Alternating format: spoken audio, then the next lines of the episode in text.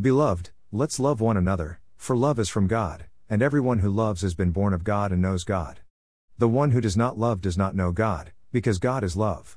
By this the love of God was revealed in us, that God has sent his only Son into the world so that we may live through him. 1 John 4 7 9. A blog about peace. A beautiful Hawaiian palm tree.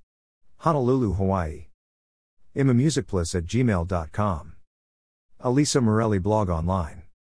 Elisa Morelli podcasts. Whispers etched in stone. A little book about finding a new norm.